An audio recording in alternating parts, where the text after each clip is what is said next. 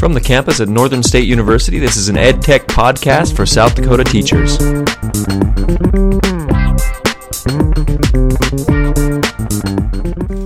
Okay, we're back with another episode here, and I've got Josh Jensen with me again. Welcome, Josh. Thanks. Thanks And- for letting me be here. yeah, and Josh is again. He's a tech integrationist here at Northern State University, but has a lot of experience also working in K twelve schools, more particularly in middle school, and as a social studies teacher.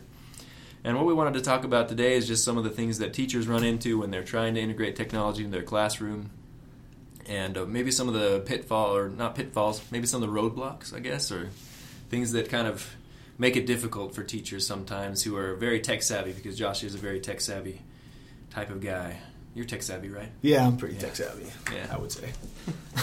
Hopefully.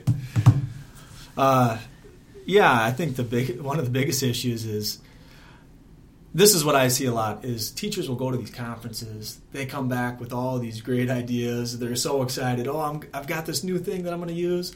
They go and they they try to get everything set up, and they end up uh, finding out that no, we're not going to install that software. Uh, no, you can't use that. No, um, you know we're not going to allow this to be on our network or it's it's the no. So basically, they encounter Grumpy Cat from the internet, right? Yeah. It says there, it says no. yeah, you know, it's just. But I'm so excited to use this new technology in my class. Oh, that's too bad. All right, and you know, teach it the way you used to teach it, which is counterproductive. You know, when teachers want to go out there and they have some new ideas and really engaging ideas, um, there needs to be a way to figure out how to implement that in the school.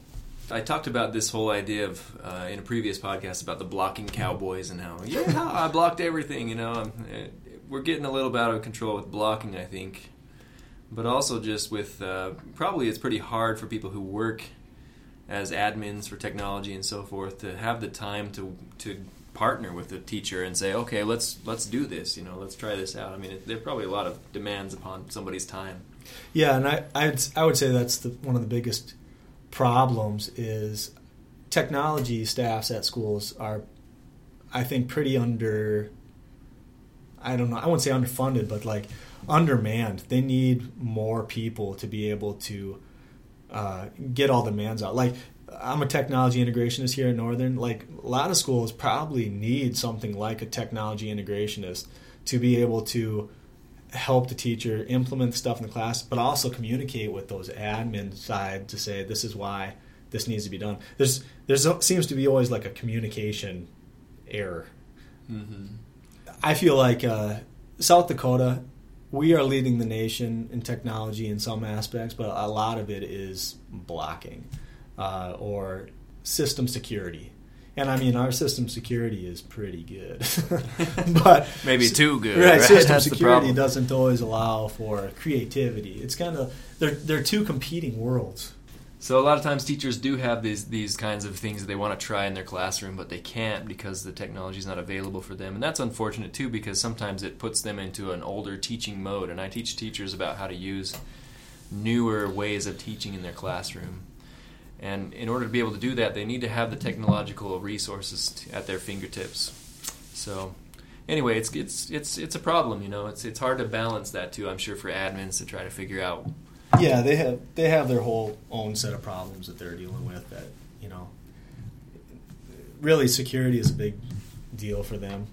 Um, it just sometimes security and and progress don't see eye to eye. Yeah, I mean, even you know, for an example, I, there are people who can't even log into their own iPads because their iPad password requires a haiku and the blood of a virgin, you know, or something in that as part of it, you know, and, instead of just a regular password that they might actually remember. And so that's a, you get to that point and you realize that the security is probably a little too much for usefulness. Right. So there's a fine line, I'm sure there. Um, well, let's shift gears a little bit. Uh, you're presenting this year at the TIE conference. So, what are you presenting about, and what can teachers learn about from your presentation? This year, I am presenting at TIE, and I am presenting on booking agents. Uh, booking agents are basically websites that allow you to schedule times and then create reminders for parents. And what I'm kind of focusing on is conferences, um, how how teachers can change how they set up conferences. So typically, what a teacher will have to do to set up a conference is they send out all the parents. Here are the times that we have for the conference. So all parents get a, a letter.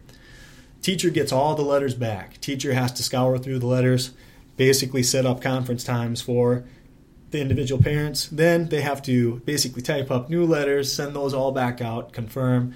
Either the parent will. It, it becomes a basically a. that just sounds like totally ineffective. Yeah, inefficient, ineffective, and it, it it's just it's a waste of your prep time. It's a waste of, of your time when we have the technology that can take care of that. Yeah, absolutely. So um, there's a couple that I really like. One of them is called You Can Book Me. It's a, a website that makes it really simple for these booking agents. It's basically you say, these are the times that I have available, these are the days that they're available. Parents will go on there, they click the time, they set up um, their email so it gives them a reminder to make sure that they still attend those conferences, and uh, it integrates with Google Calendar. So it puts it into your calendar too, so you can just see right away. Okay, here are all the times that I have bookings done. Here are all my schedules. It allows the parents to cancel if they need to cancel, and then set up a different time. Um, it's just really great, and it takes away any of the issues of, oh, I got to send out a thousand emails this weekend, or I got to send out a thousand uh, messages uh, to make sure that these parents are able to come to conferences. Yeah, you don't want to have to do that as a teacher. You, can, you, need, you need all the prep time you can get. Yeah, and I, the nice thing about this is is when parents sign up, I always put a little comment box at the bottom. Do you have anything that you would really like to discuss at these conferences? And a lot of times you'll get something. Yeah, I want to talk about this grade, or I want to talk about what's going on in math class. Well, as soon as a teacher gets that email, oh, this person has a question about this, they can pick up the phone and call and just basically say, you know, I see that you have a concern about this grade or this math class. Um, let's talk about it now and see if we can get it resolved. So when a parent is coming into conferences, it's not this was the grade set in stone and it's too late. It's hey, we had some time to work on this and reevaluate. And I mean, these booking agents, you can use them for anything. Like teachers in the classroom need to schedule the computer lab. Oh, okay. Instead of me walking to the computer lab and signing up, it's a booking agent. Bam, I'm I am in there from one to two, you know, and that's it. We don't have to run around all the time. I I just really think that these booking agents can become such a useful tool in all of education. Um, even like college, you can put a little widget on the side. These are my office hours.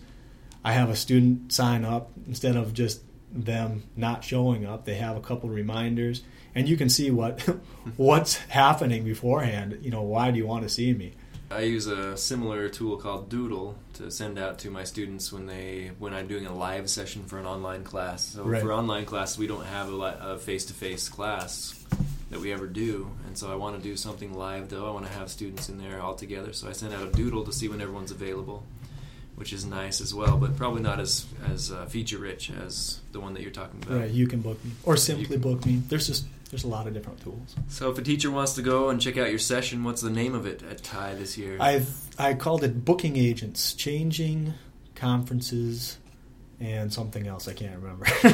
so, so find that there. It's uh, booking agents, changing conferences, and something else that you yeah. can't remember. yeah, in your TIE schedule. it should be good. I think I'm presenting on Tuesday. Uh, yeah.